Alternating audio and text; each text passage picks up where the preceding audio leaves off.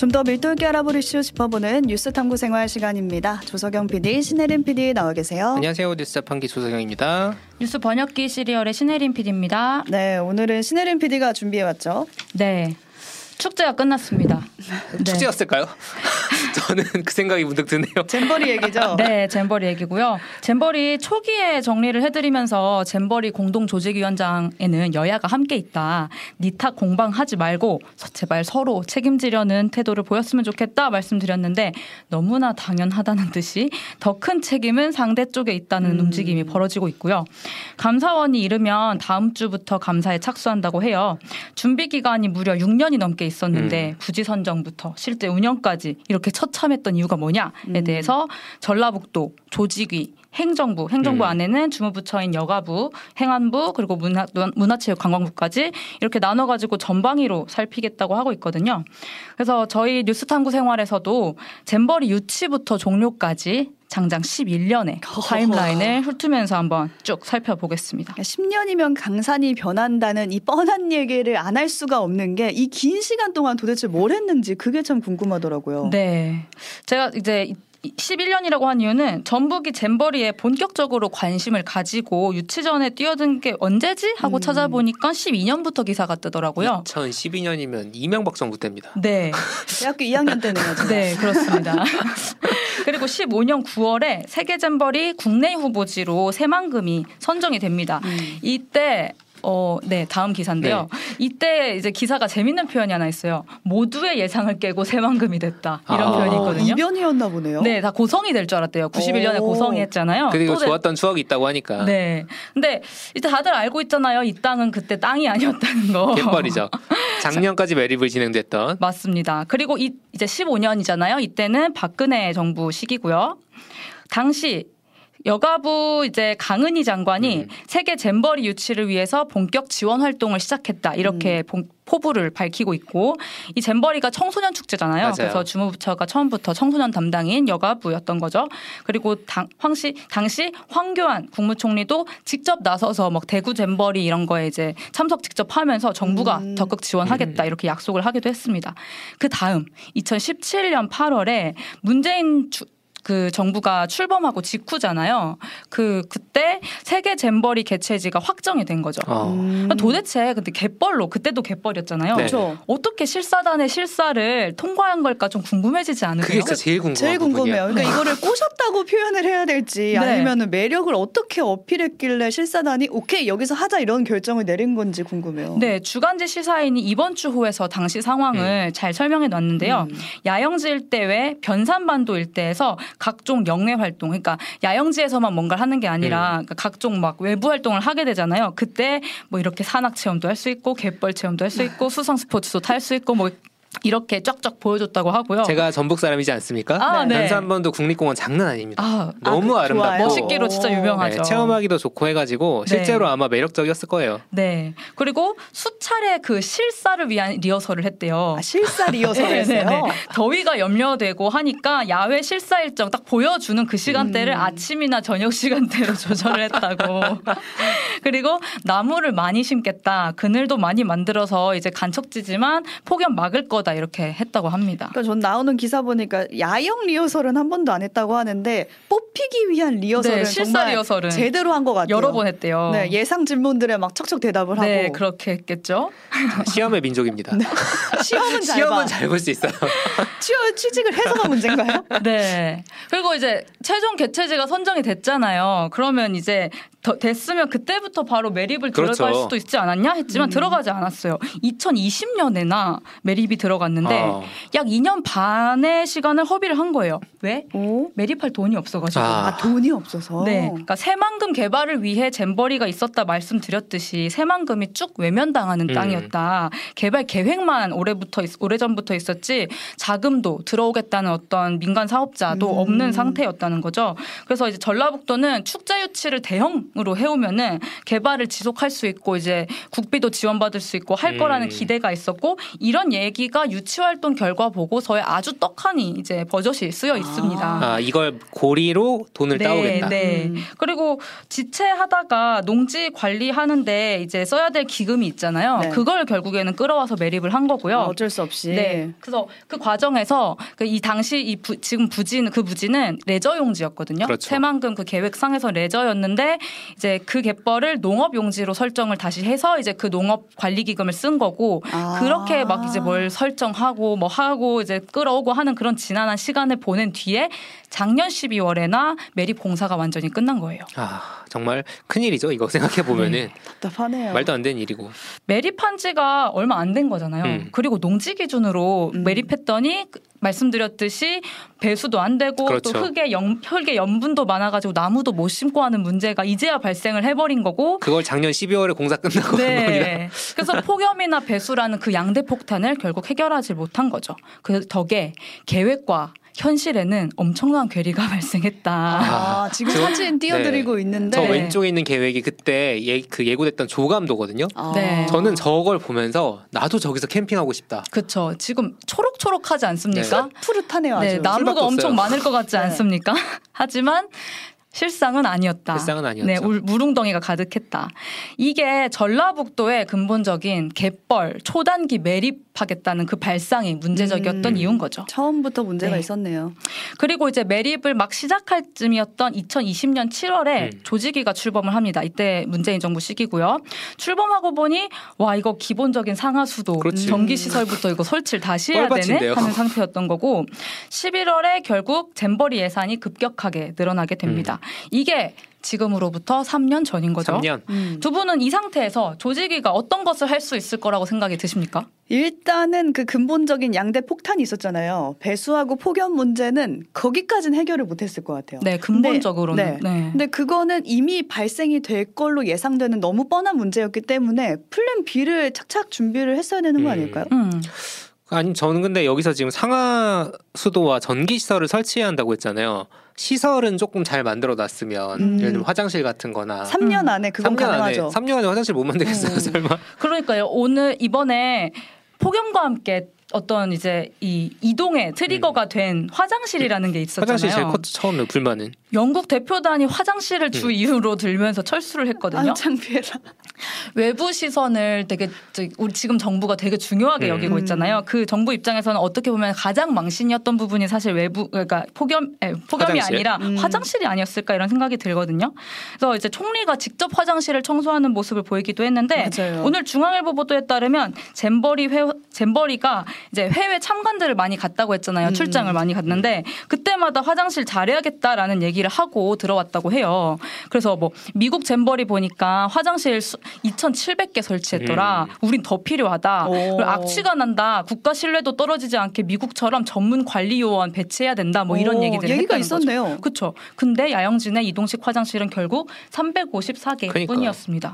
그리고 더 충격인 건 청소라도 잘하면 되잖아요. 청소 및 관리 비용이 불과 4,500만 원밖에 예산이 책정이 안 됐다는 거예요. 아, 그럼 4만 명이 모인다고 했는데 네. 어떻게 이렇게 적게 액수를 잡은 걸까요? 그러니까 한 명, 그냥 간수성에 잡으면 한 명당 1,000원 가지고 지금 관리를 하겠다는 얘기인데 그러니까요. 4,000원 가지고 해. 그러니까 적은 예산 탓하기에는 예산이 꽤나 이제 많이 불어났었고 오늘 또 보도에 의하면 조직위의 사무총장 한 명의 올해 보수만 1억 6천이라는 기사가 뜨기도 했어요. 충격적인 보셨나요? 그거였죠. 네, 부총리 연봉보다 많대요. 그러니까 그러면 돈을 왜 드리겠습니까? 어떻게든 잘해내셔야겠죠. 그렇죠. 네.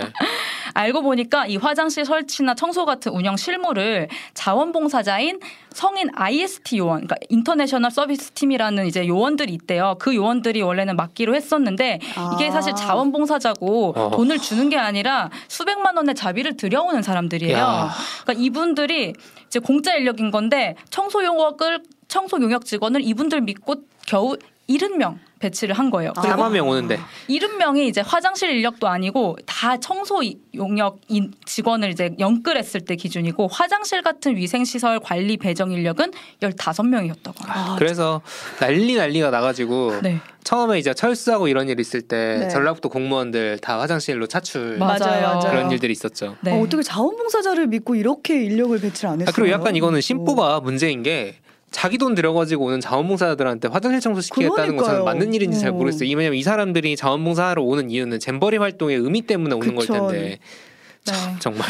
화장실은 단적인 예일 뿐이고 아까 말씀드렸던 어떤 폭염 대피랄지 그런 거 충분히 할 수 있었거든요. 방역이랄지 해충 문제 좀 심각했잖아요. 그렇죠. 근데 이런 거를 이제 위해서 준비된 예산이 모두 17억이 안 됐어요. 그러니까 전체 6% 수준이고 투입된 예산이 1,171억이었거든요. 근데 그중에 870억을 조직위가 썼어요. 거의 다요? 그러니까 투입된 예산 대비 인프라가 턱없이 열악했다는 1차적 책임은 이건 어쩔 수 없이 조직위한테 있다.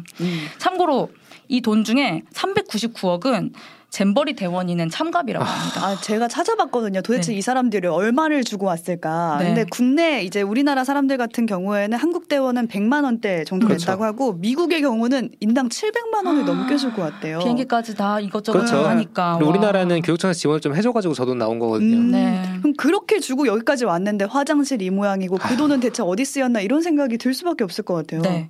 조직위가 2020년 7월에 구성이 됐다고 했잖아요. 이 조직위가 일을 제대로 하고 있나 그리고 조직을 어떻게 구성하는가 뭐 이런 구성과 검토를 해야 되는 사람은 그럼 또 누구냐 그게 여가부 장관입니다.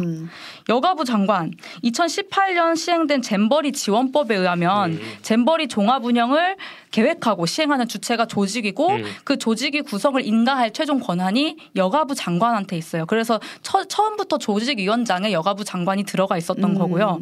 조직위의 연간 사업 계획서랑 예산서를 집행위 의결 거치면 여가부의 승인을 꼭 거쳐야 돼요. 그러니까 지금 그 여가부라고 하면은 문재인 정부 시기부터 겹쳤잖아요. 그렇죠. 그래서 현 정부와 전 정부의 여가부 다 책임이 있지만 예산을 보면은 예산 1,170억 가운데 1,000억이 넘는 돈이 현 정부 출범 이후 쓰였다고 해요.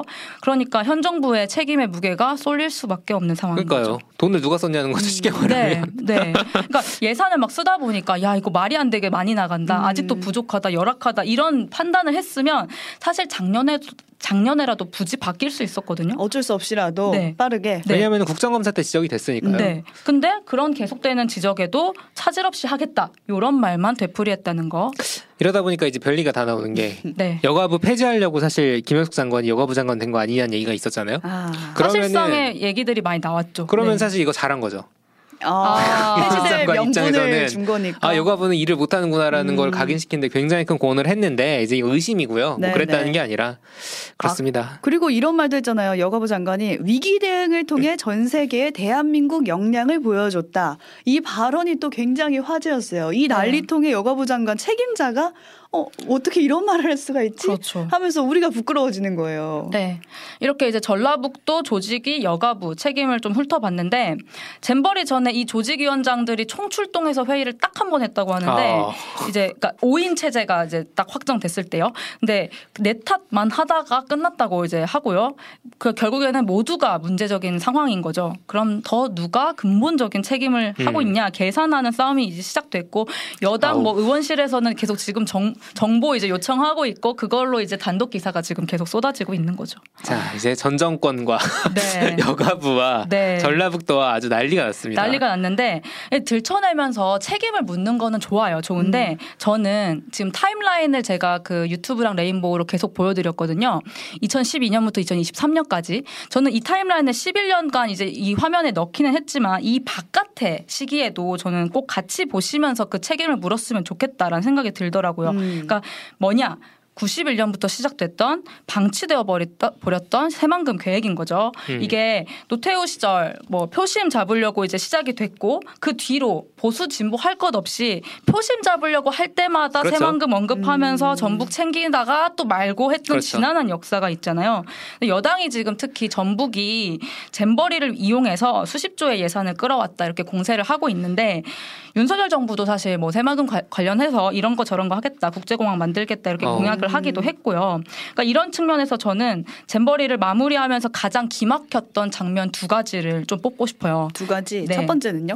하나, 윤석열 대통령이 잼버리 개영식에서 해맑게 웃고 춤추다 갔던 그 장면. 그렇죠. 네. 아무 지적도 없이 반성도 없이 해맑게 웃다가, 왜냐하면 이때도 온열 질환자가 발생하고 있었거든요. 맞아요. 그렇죠. 그리고 이 개영식 직후에 아예 픽픽 쓰러졌어요, 사람들이. 네. 그날 밤부터 기사 나오기 시작했죠. 그랬죠.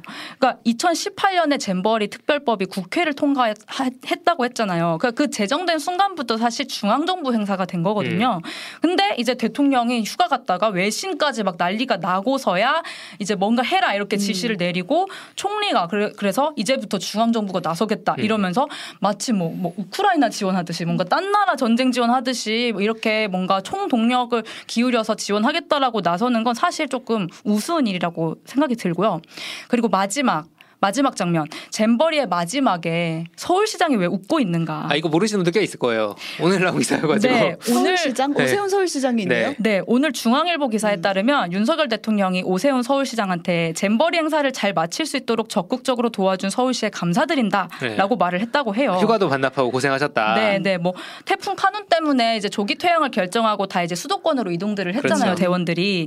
근데 뭐 무사히 큰 탈 없이 문화체험도 하고 케이팝 콘서트도 보고 이렇게 잼버리가 끝난 거는 사실인데, 뭐 서울시장도 고생하셨는데 이제 이 손님들이 정말 만족했다는 그 긴급 대응이 바로 가능했던 그 어마어마한 문화자본, 그리고 엄청난 편리한 교통, 그렇죠. 이런 게 사실 서울에 몰빵된 바로 이 상황이 저는 이 바로 이 문제를 일으킨 주범이라는 생각을 하거든요. 그러니까 처음부터 사실 서울에서 이걸 했어도 중앙정부 이렇게 방치했을까라는 생각도 들고, 전북도 원래는 그 계획이 있었어요. 여기저기서 뭘 할 수 있다. 그런데 사실 그걸로는 안 되겠다고 생각하고 서울로 다 데려왔던 거죠. 맞아요. 그러니까 여기서 저는 지역 출신이라서 그런지 이 악순환이 계속 분통이 터져요. 그러니까 수도권 중심주의를 얘기하지 않고 이 잼버리를 말할 순 없다.